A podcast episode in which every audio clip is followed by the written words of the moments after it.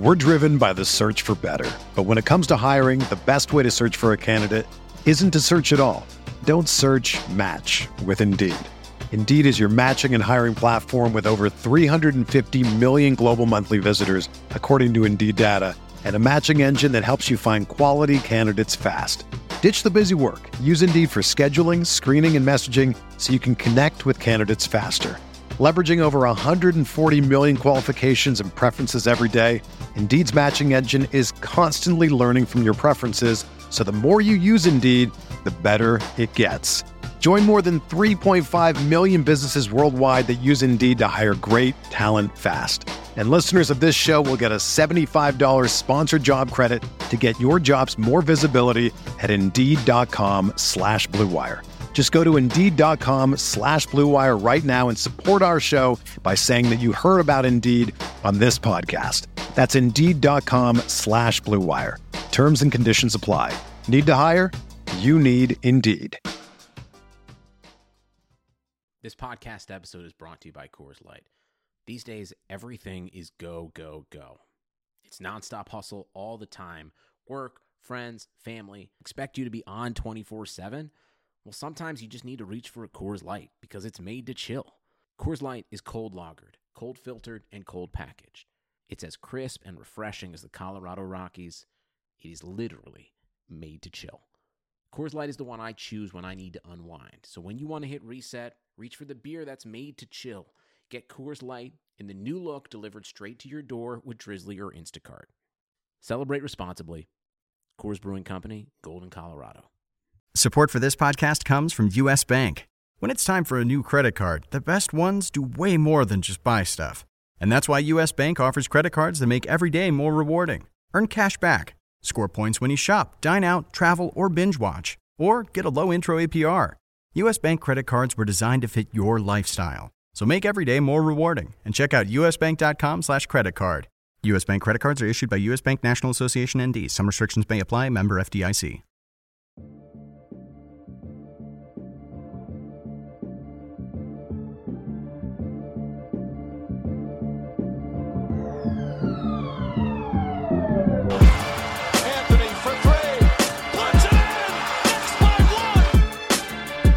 Be honest, I would put myself in the same category as D Wade. Now Artest jumped over the scorer's table. Artest is in the stands. This man was a bona fide scrub. He can't play. When I go to the writers to tell me who can guard in this league, I'll put a gun to my own head. Welcome to the RotoWire NBA podcast presented by DraftKings.com. It is Wednesday, September 12th. Nick Whalen here with Alex Barutha. Uh, Alex, we haven't done one of these in a very long time, uh, probably over a month, I think, since you and I have talked. You're not actually here. Uh, I should clarify. You are somewhere in the northern regions of Wisconsin. Where exactly is that? We're going to need GPS coordinates. very north, uh, up uh, kind of by Boulder Junction, like Ah, very close to Michigan. Um, but I got great Wi-Fi, so um, you know I can still do my job, which is which is what's most important. Yeah, I got. I got to admit I was a little bit skeptical when you you were very confident that this would be just fine doing it remotely and like your Wi-Fi, you know, the connection that, that we have here sounds better than than the Wi-Fi that I have in my urban Madison apartment. Um, but like I said, you know, it is Wednesday, September 12th. Everyone knows what that means. It's Yao Ming's birthday.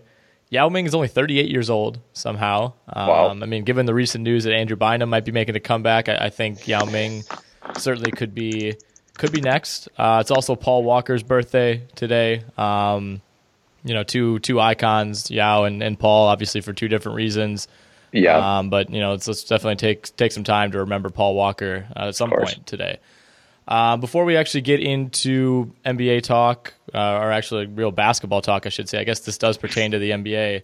Uh, we're actually going to talk fantasy on this podcast. I mean, anyone who who knows me knows, uh, you know, how much we we go out of our way to avoid doing that at all costs on this podcast. But you know, look, it's it's mid September. There's not a whole lot else going on. We did a mock draft last night. Um, you know, I'd be remiss if we didn't talk about it. Uh, but over the weekend, an interesting story uh, made its way onto the World Wide Web. Uh, I'm just going to read the headline that I saw. This is via the venerable uh, website of record hotnewhiphop.com. it writes Ex NBA player Jason Maxiell admits he slept with 341 women and cheated on his wife. Um, one, you said to me b- before we started recording, 341 is a very specific number. It's pretty clear that you know he's keeping some sort of ledger. Um, He is, yeah. Some sort of spreadsheet, perhaps, of all the women Google he slept with. And I also love that, that they had to clarify that in addition to sleeping with 341 women, he also cheated on his wife. Yeah, as if that was right. And uh, his, uh, they were uh, going through part of the show where he was, where they were interviewing his wife, and at one point he admitted it was like ten women, and then she kind of had a breakdown, and she was like, "I thought it was only eight, or eight seemed like a lot." I was like, "At what? Why the specific, the the specificity of all these numbers, where people like are okay with it and not okay with it." Right. You, usually, I think you draw the line at eight. Um, and yeah, his his wife Brandy w- with an I uh, was not happy. It looks like he went on some sort of like YouTube version of the Maury Show, more or less, uh, called. I- Iyanla Fix My Life. So Jason Maxiell, uh, he, he appears to have fallen on hard times. Hasn't played since 2014-15. I'm actually the owner of a Jason Maxiell Cincinnati jersey. Oh wow! I'm not exactly sure where that is right now. I, I think it's probably back at my parents' house. Um, but you know, seems like the value of that may be on the rise. So the big news in the NBA today, the the biggest news really in a while, because we are finally, you know, as much as the NBA is a 24/7, 365 sport. This is if there is a slow period, you know, it's late August through you know mid to late September. I think the first preseason games tip off on September 28th. So, in, you know, in the days leading up to that, we'll start to get a little bit more news. But out of nowhere, uh, it, the Thunder announced that Russell Westbrook underwent a minor procedure on his knee uh, earlier this week. Doesn't seem to be anything, you know, of too much concern. Obviously, I think the timing is more concerning than anything else. He said it felt stiff uh, in recent workouts. Um, so obviously something they want to take care of before the season. I, my guess is that Westbrook is probably going to play opening night. Uh, it sounds like there's a pretty decent chance we're about four weeks out from that. Uh, but if he doesn't, you know, he's only going to miss a handful of games. So really not anything that's that's too concerning. Um, but it, it's a little bit more uh, of something to keep in mind, I guess, when you consider that this is now the fourth surgery that he's had on the same knee. Of course, the the most recent one before this was like four and a half years ago. You know, so it's not like these are really starting to mount in quick succession. But at the same time, knee surgery is knee surgery. You know, Westbrook is is kind of getting to the end of what you'd think would be his absolute physical prime. Uh, so not a great sign for for a Thunder team that I think a lot of people are pretty high on uh, going into this season. You know, obviously they didn't finish last season all that well, uh, but you know, getting rid of Carmelo Anthony, bringing back Paul George, bringing in some better role players. Uh, this puts a little bit of a damper on that, but but to me, not a huge huge concern. Yeah, I wouldn't. I wouldn't be too concerned about it. Like you said, like I think it's it's mostly people are going to worry because it's kind of cumulative. Um, you know, and given his age, I mean, he's about to turn thirty um, this season, and just the way that he plays, um, just so hard and with tenacity and everything like that, that it's you worry if the damage on his knees is going to start to pile up, and he just got the that insane contract. So, um, you know, it's at, at the very least he got the procedure done before the season, which it seemed like he thought he could have just waited and waited until it got too painful, and then would have had it in the middle of the year, which would have been, I guess, you know, better early than late. Um, but I know Paul George got off-season surgery. Was that on his? He had knee and elbow stuff going on too, right? So they're they're trying to get fixed up ahead of um, this upcoming season, which is good because they just all you know they both committed to um, you know being on this team for a long time. Yeah, uh, PG had surgery back in, in early May, so really not much of a concern, you know, for him as far as missing any time uh, in the regular season. But yeah, I mean, I, I think things like that are just you know more and more common, you know, as the you know as medical technology advances, and you can undergo you know a scope or a clean out and be back on the court in three or four weeks. You know, for for a lot of players, especially guys who have you know gone through injuries before and, and have experience with this kind of stuff, you know, that's that's almost just part of the maintenance process. It seems like uh, as players age. Devin Booker, we should also mention in a similar context. He underwent surgery on his hand. He's going to be out about six weeks. I think that surgery took place on Sunday or Monday. Um, kind of similar to Russ. Uh, again, obviously, I think the hand is a little bit less concerning in terms of injury location, but sounds like there's a chance you could maybe miss the first week or two of the regular season, but you know nothing that's really going to affect um, you know fantasy value over the course of the entire year. But what I wanted to transition into is you know guys who have big time injuries, uh, Demarcus Cousins, Kristaps Porzingis. We can kind of throw Kawhi Leonard into that category. You know, he's in a different subset. Obviously, he missed his time last year as opposed to going into this year. Um, but when you guys did the mock draft last night, it was 12 teams, 13 rounds. Uh, I actually sat this one out uh, due to rec volleyball playoffs. Um, obviously, I had, had to attend to that. What's the um, playoffs? Yeah, so you were you were kind of my my eyes and ears, I guess, through this draft. Um, you know, what did you think about where Demarcus Cousins ended up? He was in the middle of round ten. Kristaps Porzingis was in the middle of round eleven. Uh, DJ Trainer, uh, our colleague, actually took both of those guys with back to back picks. Uh, did you think that was about right? I mean, we I know you and I have kind of conferenced about you know what do we do as far as projecting players like Cousins and Porzingis. You know, you don't want to give anybody you know the the misconception that Demarcus Cousins is going to play 60 games and he only plays 40. Uh, with Porzingis, I think it's even more clouded. Uh, I guess what were your overall thoughts on those two guys to start? Um, I think considering that it was a it was a head to head league that we were doing a mock draft for, so um, I think drafting Cousins at it was pick 114 um, was actually pretty good. I think he could have went higher, you know, because you you are assuming that um, the Warriors won't play him until he's fully healthy. And I, I don't know, there's some word that could be like December, January. It's still like really unclear. Um, but considering the other guys like that went after Cousins, you have to think that uh, you know, for example, it's like Cousins went, and then it was Rondae Hollis Jefferson, Collin Sexton, Darren Collison, like Frank Kaminsky was taken. Um, I think the upside of Cousins in a head-to-head league, especially when you're getting into the fantasy playoffs, and he might he'll probably be available for you. Um, I think he could have actually went a little bit higher than 114. And um, Porzingis at 127. I mean, that's that's a completely fair place to take him. Um, his like return date's a little strange too, but I don't know what other you know. there's no one else that deep in the draft that gives you that kind of upside. Having them, if you if you end up taking both like DJ did, you kind of put yourself in a in a tough spot if a couple of your players get hurt and you have to fill in the rest of your roster, you might have to drop one of the two, um, which is kind of the downside of, of doubling up. Yeah, but DJ is just a daredevil. Everyone, yeah, abs- yeah, he's he's a yeah he's an absolute wild card. Um, so I think um, I think, but grabbing one of those guys around that range is is completely fair. So the other guy I mentioned, Kawhi Leonard. Um, you know, I no, there, nobody's really come out and flat out said that Kawhi Leonard is fully healthy. I mean, everything has been as muddled, I guess, as you'd expect, you know, as we've come to expect over the last year with Kawhi. But, you know, we've seen photos, we've seen some videos of him working out. I, I think right now, anyone, if we hear anything to the contrary that he's not healthy, you know, going into as we close in on a month before before opening night, I think that would be a surprise. I think the general consensus is, you know, maybe you're proceeding with a little bit of caution, but Kawhi, we, we should for the most part expect to see the real Kawhi Leonard uh, on opening night for Toronto.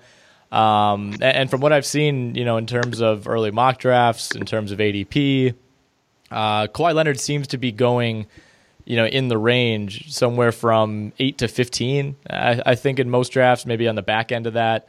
Um, so people are operating as if Kawhi Leonard's going to be Kawhi Leonard. I, I don't, I don't see people approaching this, you know, with too much caution. No, I mean he went, he went thirteenth in our mock, and I I would have I, I had the 15th pick, and I would have taken him had he been on the board at 15. And I think that's I think that's about the range that I don't think I would. I don't think he'll get past 15. Just his upside because he has top five. Like if he's if he's completely healthy, I mean he has top five upside. Mm-hmm. Um, and you have to wonder, but at the same time, you don't see too many places that do projections like projecting him to play more than 65 or 70 games. Um, and so you kind of get an advantage in a head-to-head league. I think you can take him earlier. Um, but yeah, he won't. He's really just not making it past the middle of the second round. So if you you know if you're someone who wants to target him in a draft, and you have like maybe the ninth or tenth pick, you might just have to take him there because people people just won't let him slip past fifteen. Right. I mean, and one thing that's I think been maybe a little bit understated with Kawhi is that he's never played more than 74 games, and that was you know two seasons ago his best season. He played and started 74, but before that it was 72, 64, 66, 58, 64. Uh, and of course, one of those years you have the lockout, um, so I think he only missed two or three games. Um, but you know, he's not uh, by no means is he a lock to play 80 games year in and year out. So I think you know you have the you know relative caution coming off of the injury, coming off of the trade, uh, coupled with the fact that you know he's been a guy who misses you know eight to 12 games over the last few years. Uh, so obviously that's going to drive down his value a little bit. Um, you had the 10th pick in this draft, so that meant that you were picking again at 15 in the second round. Like you yep. said, Kawhi went 13, first pick of the second. Uh, then it was Ben Simmons. Then you took Embiid. Then Wall. Then Oladipo. Um, do you think any of those guys should have gone ahead of Kawhi Leonard? You know, if you were picking at 13, would you have taken Leonard there? Uh, if I was picking at 13, I I think I probably would have taken Leonard. I I mean, I would have felt safe. I mean, any of those other guys that you listed, um, I would have I would have taken. Um, like I, I don't want to call it a coin flip. Um, you know, Walls had knee issues, and Oladipo hasn't had the healthiest career. I took Embiid, but obviously he has an injury history.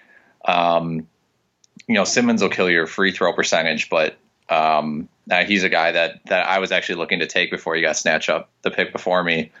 Um, but the the real question is, you know, are guys like um, Wall and Oladipo um, really going to get any better than they are now? Um, I don't know if Oladipo Oladipo still I think has some ceiling to reach, um, but I don't think it's anywhere close to what Kawhi Leonard's ceiling would be, and um, it, it, really just um, it's really just a matter of how risky you know you want to be in the in the top levels of fantasy drafts, and usually I'm I'm not that risky. Mm-hmm. Um, even though I ended up with Embiid, so and Gordon Hayward around later. Yeah, no risk whatsoever with those guys. Although I really, I really, really want to believe we're past this with Joel Embiid. I don't, I don't know what it's going to take. Too. Maybe he has to play 82 games for like three straight years before we stop worrying about it. Um, but I, I, I mean, this this guy's career is going to be so so much fun if if the the knee and the foot issues never really come back around. Um, okay, that's I don't want to talk any more fantasy. Um, I just you know you, you just just hate to do this let's talk, um, you know, bigger picture you know, as the season approaches. I don't really want to recap, you know, who had the best offseason. You know, that's been run into the ground. I mean, teams have pretty much been done making transactions outside of the Timberwolves for, you know, the better part of the last few weeks. But, you know, as we kind of look back holistically on this NBA offseason, what are the teams that jump out to you as as most improved in either conference? Um, I really like what Indiana did um, and especially signing Tyreke Evans. Like he kind of, you know, he's another guy with an injury history, but last year was, I mean, probably the best year of his career um, with Memphis. Who's even, I mean, adding the three pointer for him is huge. He made like I think two a game last year, about close to forty percent. Um, and when you kind of break down their roster compared to teams in that range, like Milwaukee, um, Miami, Washington, they look just as good depth wise, um, and and having some top level talent as any of those other teams. So I really like what they did, um, especially when you assume Cleveland's the running. So Indiana could could you know jump as high as four and get home court advantage in the playoffs. And um, if everything hits right for Chicago, they have tons of upside. Obviously, um, you know, if Zach LaVine stays healthy and improves like he was before the injury, if Jabari Parker can somehow stay healthy, if Wendell Carter Jr. is as good as a lot of optimists, people like me think he is, um, they they might they're probably not going to be good on defense, but um, you know, with how weak the East Eastern Conference is, um, they have a chance to make some noise with with what they did in the offseason for sure. All right, let's take a quick second so I can tell you about DraftKings.com. By now, uh, you probably know all about DraftKings. It's the best place to play daily fantasy sports for cash prizes. And yes, we're still a month and a half from the start of the NBA season, but DraftKings is in full swing right now for NFL football. If you missed out on week one, the good news is you have 16 more weeks, and that's not even counting the playoffs, to get in on the action. And this season, college football is back on DraftKings, so you can win money on Saturday, and you can turn right around, win more money on Sunday. Plus, we have an exclusive DraftKings offer from RotoWire. If you go to www.draftkings.com slash RotoWire-2018, create a free DraftKings account, and then deposit at least $10 into that account, you will receive a free six-month membership to RotoWire.com. In my opinion, this is the best time of the year to take advantage of a deal like that. You got football starting up, baseball still going on, basketball, hockey just around the corner. We got tennis, we got MMA, we got video game fantasy, whatever that is. Again, that's www.draftkings.com slash rotowire 2018 to claim that offer. All you have to do, again, create a DraftKings account, deposit at least $10, get a free six month subscription to rotowire.com. So I'm with you on Indiana for sure. I think they're the most improved team in the East. I don't really think it's all that close. I mean, unless you want to argue the jump from DeRozan to Kawhi, you know, raises Toronto's ceiling that much more. You know, I can kind of see that. I think Milwaukee improved you know, at the margins. Right. That's that's you know, we you and I talk with a lot of Bucks fans being in Wisconsin, and that's you know, I had so many people asking me going into free agency, you know, are, are the Bucks really going to play for any of these guys? You know, what can they do? And, and like everything, I, I kept telling everybody, like, if they're going to improve, it's going to have to be around the margins, you know, unless they're willing to, you know, part with Khris Middleton, which clearly they aren't and, you know, shouldn't really have been. Um, but they did exactly that. I mean, they basically signed Brook Lopez to the minimum. Uh, I like Pat Connaughton. I think they, with very limited resources, with very limited flexibility, um, you know, they addressed pretty much exactly what they needed to address. I, am not convinced that DiVincenzo is really going to give them anything. Um, I think that was just kind of a, you know, a fresh in your memory type of thing where you know, DiVincenzo was kind of able to ride that that hype wave. Um, and granted, he was hurt for summer league, and you know didn't really get to see him there. But I, I think anything you get out of DiVincenzo is a bonus. Um, but I think this is a really good team. You know, a team that was poorly coached for most of last season. Right. Really, really all of last season. I mean, it, it after even I think they were they had a more defined scheme after Jason Kidd was was fired, but it's not like you would say that Joe Prunty stepped in and, and did a great job. Like at no point was any did you hear anyone say, "Yeah, I think Joe Prunty maybe deserves to keep this job." No, no one said that. Um, so I mean, I think the the leap in coaching, the leap in just general stability that that brings, and you know, just having a shooter at the center position. Obviously, Brook Lopez has his faults. I mean, he's basically a three point specialist at this point. I mean, he blocks a decent amount of shots, but he doesn't really rebound. He's never rebounded, but his rebounding is you know kind of sunk to extreme levels at this point for a center. But just having that guy out there to space the floor when you have a primary ball handler who really hasn't shown signs of being a confident three point shooter, you know, for long stretches, uh, is going to do wonders for them. I would love to say Washington's improved. I do think Dwight's a pretty significant upgrade over Gortat, to be honest. I mean, I, I think yeah. the argument against that I've heard is like, well, Gortat sets really good screens. Very true. he does. Yeah. I, I, think Dwight Howard has has been underrated for a while. Um, you, know, you could skip ahead, use that plus 15 button if you want. Um, but I, I, think I think if if they can figure that out chemistry wise, it's going to end up looking like a really really big upgrade. Uh, and obviously, John Wall has to stay healthy. In the West, you know, I mean, the Lakers are the obvious one. We don't really have to talk about that. If you add LeBron James, you get better. Golden State, you know, adding DeMarcus Cousins, you know, the, the depth that he's going to bring when he's healthy, certainly that helps. But uh, I think San Antonio, you know, just getting DeMar DeRozan after getting, what, seven, nine games of Kawhi last year, right. and you know Kawhi being limited for most of those. Like you're basically, you know, it's not that simple, but you're basically adding DeMar DeRozan to last year's team. And obviously, you send Danny Green to Toronto in that deal, um, but they added Lonnie Walker in the draft. You know, the kind of high upside, bouncy, athletic guard that you know really you don't see in San Antonio ever.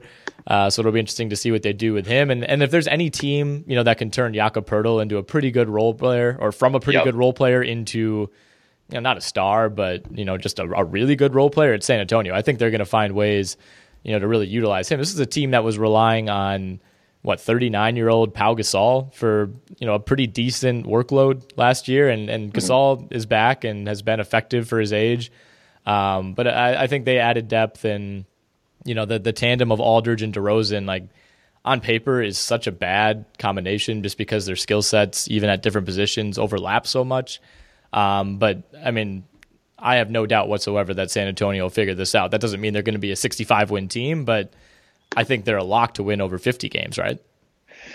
Yeah, I think so. I mean, DeRozan, you know, for people give DeRozan so much flack for his three point shooting ability and, and other stuff like that, but he is a really talented player. And so, um, you know, it's possible we see the ball in his hands a lot, just as much as we did in Toronto, because DeJounte Murray is more of a kind of a defensive point guard anyway, um, and a good rebounding point guard. So it's possible we'll just see DeMar kind of run the offense, um, and Lamarcus can hit some threes, and Gasol can obviously hit threes. They got Belinelli um, who will shoot anything he touches from beyond the arc. So um, yeah, I mean they they have upside. The problem the problem with the Spurs really is if anybody gets hurt, their actual depth is still pretty weak.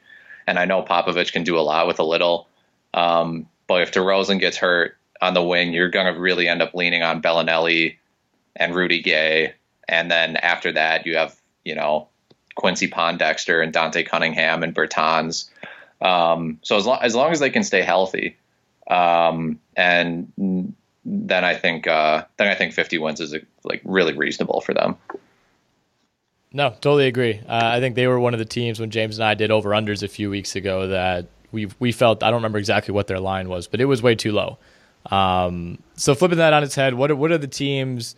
You know, we don't have to go and, and predict. You know, what are the eight playoff teams going to be in each conference? But I, the West is deeper than ever. Um, the East, yeah, I mean, I don't think it got worse. I don't think it got a whole lot better. Um, but but which teams do you think really regressed this offseason? Um, I mean, in the East, other than I think, I mean, Cleveland's going to be obvious. Um, oh yeah, but sh- you know, Charlotte, I don't really know what. I mean, I like you know, Miles Bridges is is probably going to be a good player, but I just they didn't really do anything at all, and kind of other teams in that area that you know improved around them that like lower eighth spot um, in the East. Um, you know, the the Pelicans are interesting just because they lost DeMarcus Cousins, but they still managed to play pretty good basketball without him. And I like I really like Julius Randle and Mirotic, but they're going to be interesting. Um, you know, I the the Clippers were never really in it to begin with, so I, I don't think moving on from DeAndre Jordan is like a huge deal to them because I think people I I don't I, I don't know what their upside was anyway really um, and I don't know I mean Minnesota will be interesting but they their depth is still just they they haven't figured out any real depth. Yeah, I, I unfortunately I think we're gonna find out what Luol Deng has left in the tank. Honestly, like I I don't I mean they this is a team that basically plays like a six and a half man rotation, right? I mean, they and it's pretty clear that if it was up to Thibs and if no one was watching, I think it would just be a five man rotation. So we'll see. I mean, I, they clearly need to get deeper. Um, you know, we kind of saw, you know, what happened when they when they lost Jimmy Butler. They went from what second or third, I think, in the West to you know basically finishing eighth. Yeah. Um, to me, I, I, the Clippers, like you said you know, they made a nice run. Obviously, they they tailed off a little bit at the end of last year. I think they missed the playoffs by four games uh, behind nine seeded Denver. But I, I, think they're doing a good job of kind of knowing where they're at. Realistically, like they're going to field a respectable team. You know, I think they're probably a team that you could pencil in to finish tenth or eleventh again.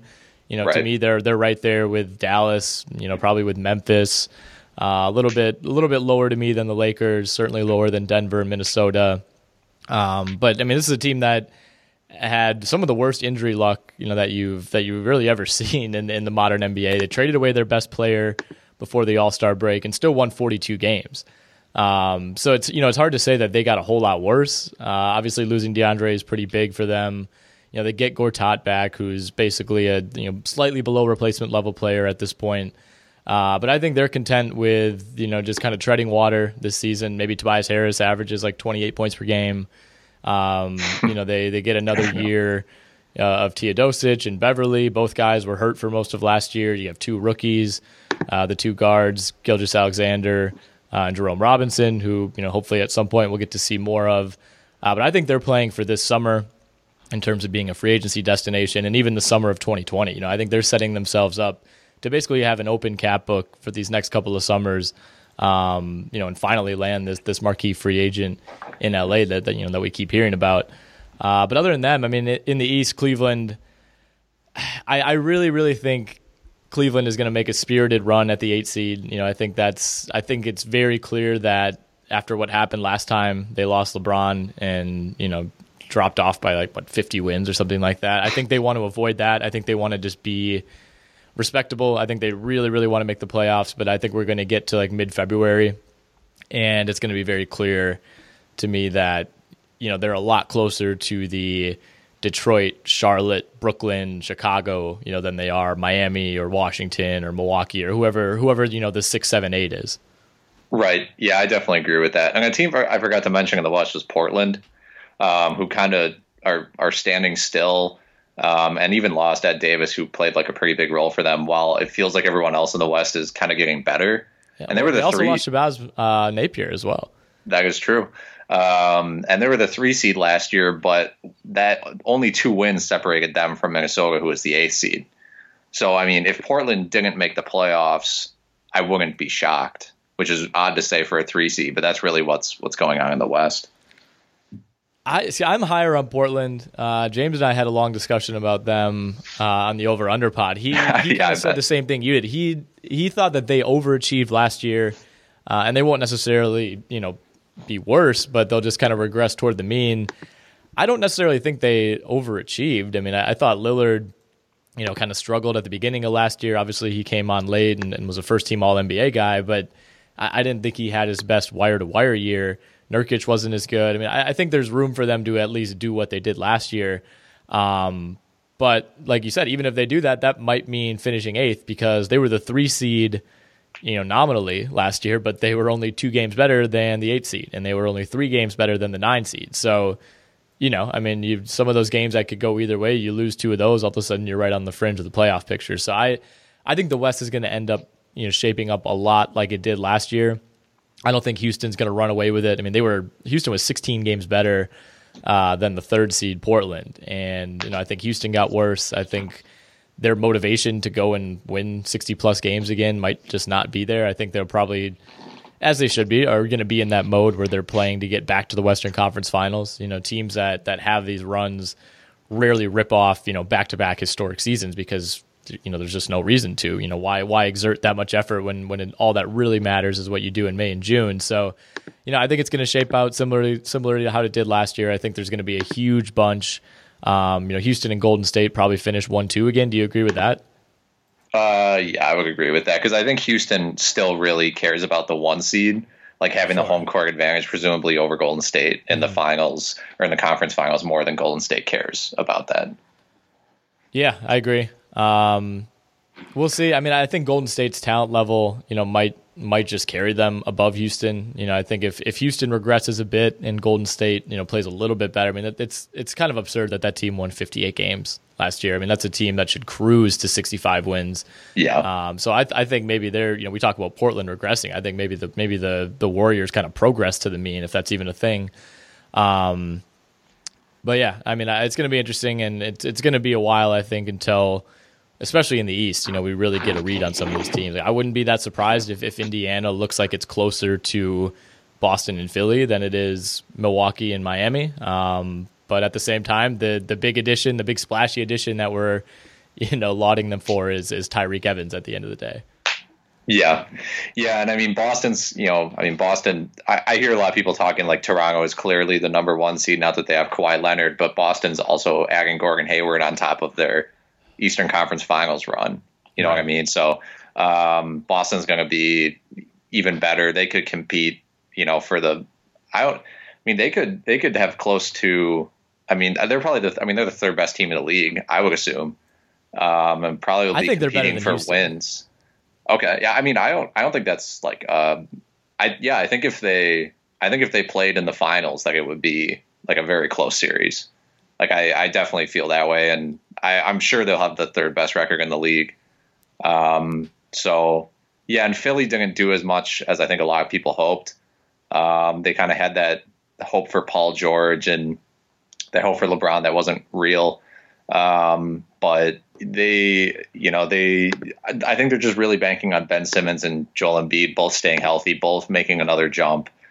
Um, and you know, they they have strong role players, but um, I think Toronto and or I think Boston's clearly ahead of them. I still I'm I'm a little biased. I really love Philly, so I think them and Toronto would be a really good series um, if it came down to it in the playoffs. Yeah, I mean, Philly's tough. I mean, adding Wilson Chandler, it, it felt you know like a like a lame consolation because you know Paul George seemed like such a realistic possibility, and then you know a couple days before LeBron goes to the Lakers, there's reports that his agent's flying out to Philly. So like in the wake of losing out on those two guys, you know Wilson Chandler doesn't seem like much, but I, I mean he's a, a, guy who's been a starter for most of his prime, I mean I, I think he's a, a really a really strong, you know, above average wing that almost and like what team in the league wouldn't want to have Wilson Chandler as its fifth or sixth guy, and that's exactly what he's going to be for Philly. So it's a little bit crowded on the wing now, um, you know, with Saric and Covington and, and now Chandler, but really you can never have enough depth at that position. And, and bringing back Redick, I think, was a great move for them. You lose Belinelli, you you lose Ersan, but those were both you know buyout deadline guys who you really you know didn't plan on keeping. So I, I didn't really view that you know as a big loss. I, I think in the, in the grand scheme of things, it was still a plus off season. Um, you know, in retrospect, in even even after the the Zhaire Smith injury, I really would have liked them to hold on to Mikal Bridges. You know, I mean, this is a team that maybe I wouldn't say Philly is like reaching its peak this year just because of how young uh, Embiid and and even more so Simmons are, but you know, Mikal Bridges is a guy that could have been your seventh or eighth man right away, and and now it's looking like you really might not get much out of Zhaire Smith at all as a rookie, um, and, and, that depth could end up being important long term because James refuses to hear me out on this, but I, I, think Boston is the deepest team maybe of all time, the deepest team that I can remember. Certainly, I mean, like you're you're going seven, eight, nine, 10, 11 deep with, with guys who would arguably start for, for some of the worst teams in the league. You know, I mean, like someone like Daniel Theis, Aron Baynes. I mean, these guys are, you know, giving Boston really, really valuable minutes and are basically going to come back and play, you know, somewhere between what, 12 and 16 minutes per game. Yeah. Yeah, I think so. I mean, yeah, Boston is in, is insanely deep. Like you, Terry Rozier would start on I don't know how many teams, um, a, a really a good number of teams. Marcus Smart was like begrudgingly handed a contract, um, which is just proof of how good Jaylen Brown projects to be. Marcus Morris is going to be some weird like afterthought, like tw- right. maybe 20 minutes a game, and he would play. You know, he he he was a starter for vast majority of his career. Yeah, I mean, he's um, he's in the Wilson Chandler category for me. You know, I mean, obviously personality wise, he maybe brings some complications, but any team in the league would like to have the skill set that that Marcus Morris brings. Right. And then going back to Philly, like we still really don't know about Markelle Fultz. Like that could be, like that could be a, that could essentially act as an addition. We just well, we have yeah. Let's talk no about idea. let's talk about Markelle Fultz. What is your you I think you've probably sent me a number of Markelle Fultz videos and, and photos and whatnot over the summer. You've been monitoring this as close as anyone. What is your gut feeling or gut expectation when we look back, let's say at the All Star break, at what Markelle Fultz has done through mid February? What do you think that's going to be? I'm not. I, I really am not in, convinced right now that the three pointer is going to be where it where we all want it to be. But we saw last year, like you you could throw Markelle Fultz out there for 24 minutes a game, and he's going to be more productive than a lot of other guys out there. Like he could still get you. His assist to turnover ratio was great. Like he's still a legitimate point guard, even if he can't hit a three. Um, and so the the question is like even even the way that he theoretically is, if he can barely make threes, he's probably still better than T.J. McConnell. And T.J. McConnell, wow, was T.J. McConnell getting like 20 minutes a game last year? Um, yeah, 22 minutes a game. So I I could see. I think Markelle Fultz's floor is probably like essentially 20 minutes a game, and if things pan out, and he's able to hit some threes, then obviously like he could be a, a, legitimate starter. I just haven't seen any real footage of him taking, you know, a real jump shot in game, which is kind of unfortunately what we have to wait for. But we're going to see. I mean, he's going to play in the preseason. I assume there's no reason he wouldn't. Um, so we'll we'll find out sooner than later if he's if he's good to go.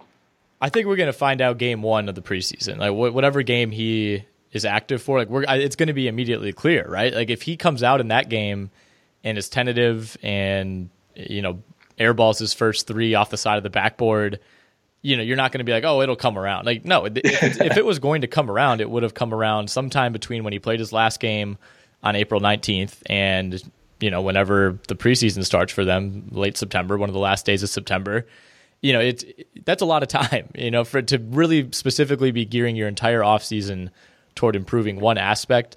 Um, it's either going to be there or it isn't, you know. And I think we we saw last year. I mean, this guy was inactive basically from mid October or late October all the way through, you know, almost the end of March, and showed almost no improvement, you know, in, in his jump shot. After playing the first four games of the year, he came back and played, I think, ten games um, you know, right right down the stretch for Philly, and you know, it was clear that whatever had been going on throughout the year, you know, there's there's not a lot of time I think to to work through these type of things and improve in season. You know, the off season is where you handle this, so we're going to know fairly early on. Um, and what's most intriguing to me is like even like you said, even if he doesn't have a reliable jump shot, I mean, it's go- it's going to be better than it was last year just by default. I think. Yeah. Um, but you know, let's say he's you know the type of point guard who who will only shoot a three, you know, if he's wide open or if he has to. I still think he has to be in the rotation, right? Like what what's the other option for Philly? Like do you you you can't sit him out for another season and just hope it gets better next year. You know, that that option to me is way off the table. You know, at that point I don't know if you can really trade him. I mean, certainly you could, but his value would have bottomed out. Um, like if he if the jump shot doesn't improve, I think they just have to play him and and and live with it and you know, kind of cling to this hope that eventually he's going to rediscover it. I think so too, because I mean, at the very least, like he he was so bad last year, and I think everyone's kind of come to accept that. Like, I think part of the reason, you know, there there was a lot of reasons, like a lot of stuff came about, whether whether it was hurt or whether it was a mental block or stuff like that. I think that's that aspect over of like potential a, a mental block or something, and the fans reacting like really poorly I think that's over because they've already seen like what the worst possible version of Markelle Fultz is, which is still a serviceable NBA player. So I mean, anything he can do from here on out is like essentially a plus. So I think from that perspective, like yeah, you're you're just going to play him, and I think um, everyone's going to view whatever he can do as as upside, and um, yeah, I just don't know because it was. I mean, I remember when we we first saw those videos of like him shooting the free throws in the preseason game. I think it was against the Celtics. Like it was that obvious. Like you're talking about how obvious it'll be if he can if he his shooting will be right. Like you knew immediately when you saw that footage of him mm-hmm. shooting that free throw. Like this is not like something is like wrong here. Um, but yeah, I mean he's. I think I think they'll throw him out there. They'll really try to play him. I mean he's he's legitimate depth for them.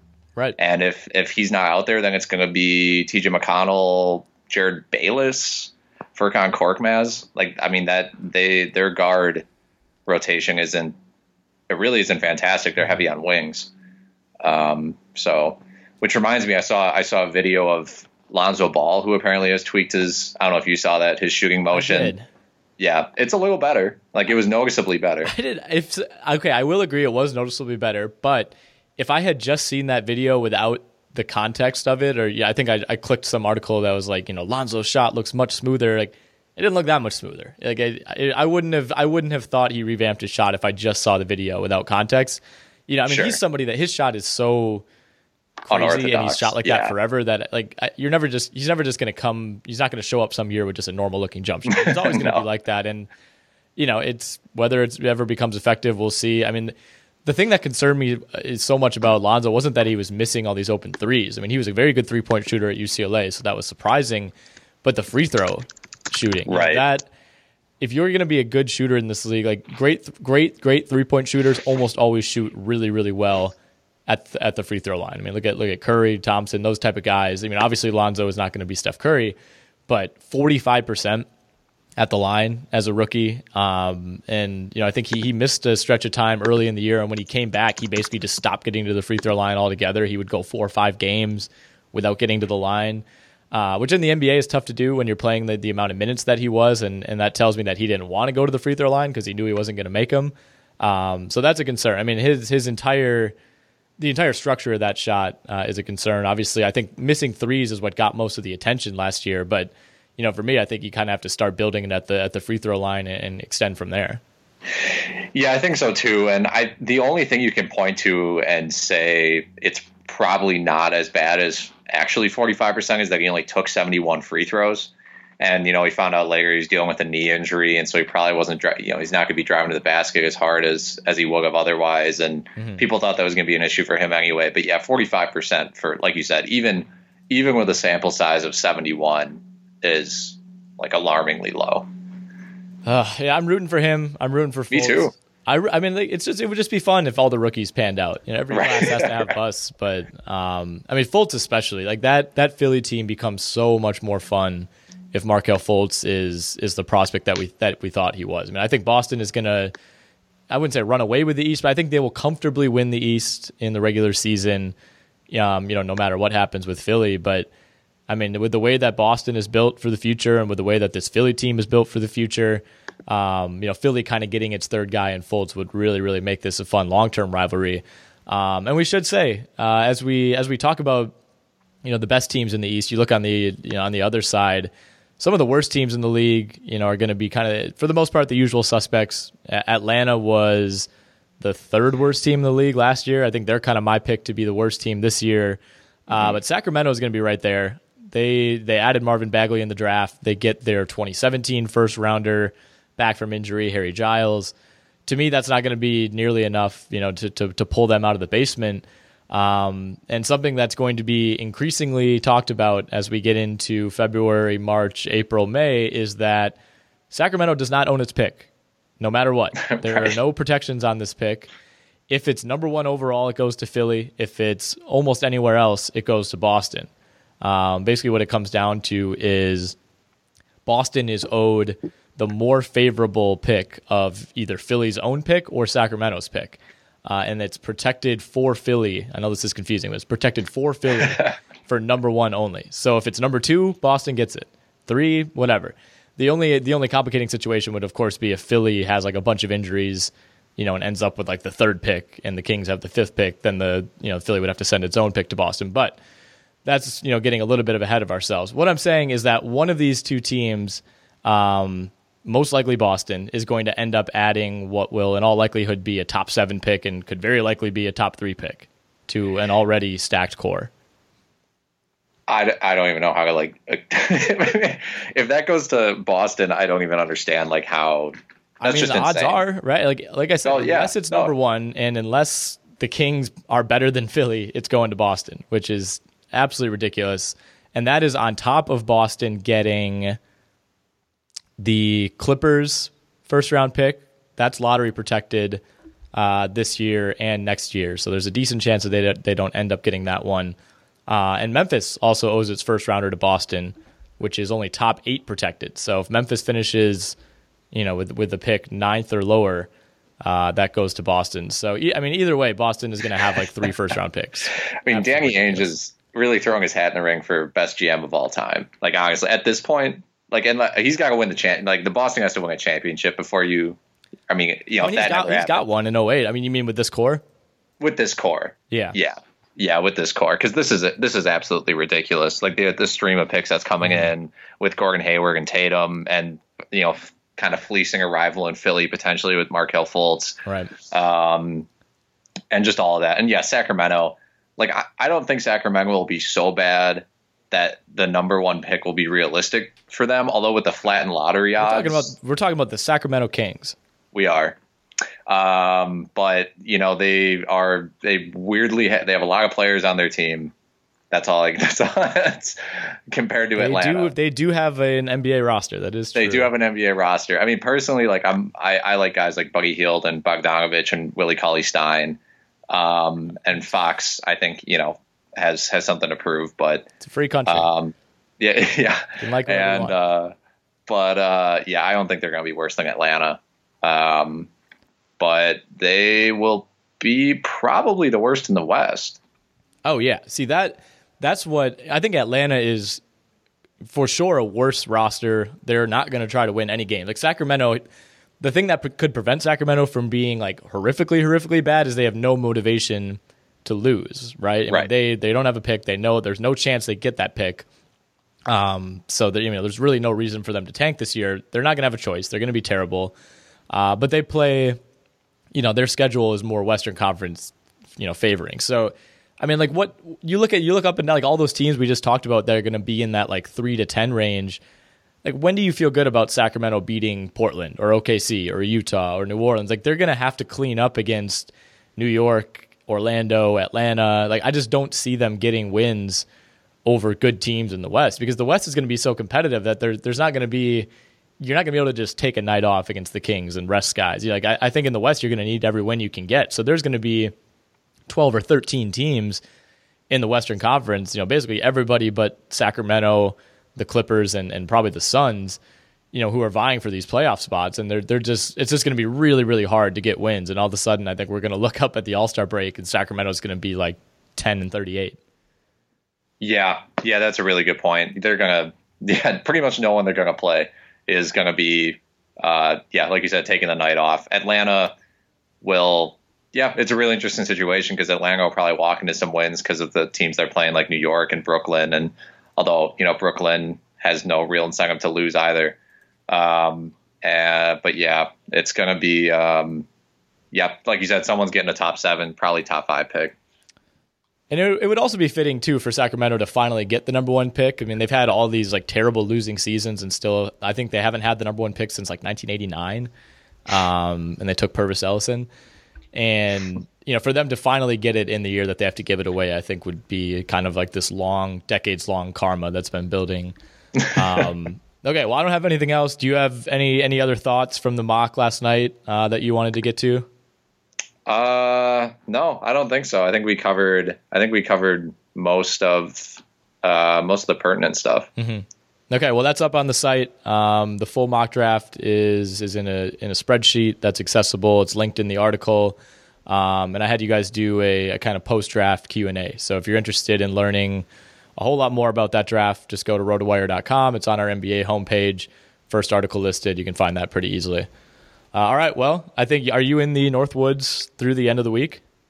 Yeah, through the end of the week. I'm coming back on Sunday. Okay, sounds good, man. Well, we're you know just a few weeks out before we can actually start talking about real preseason games. So we'll catch you next yeah. week. Sounds good. I can't wait to play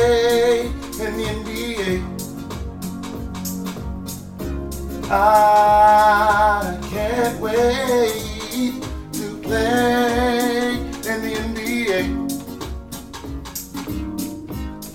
I'm waiting for the draft, working hard to improve my craft. From New Orleans Tennessee, I'm the best at shooting the three. Take you off the dribble, go past my man. I'm in the lane, now watch me slam. I can't wait to play in the NBA. I can't wait to play in the NBA. Just as a kid watching TV, already knew where I wanted to be. Started out as just a dream, but my family believed in me.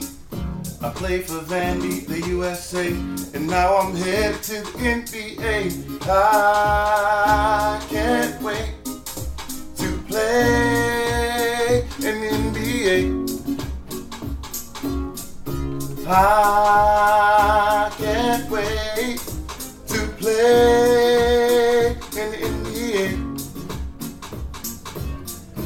I can't wait play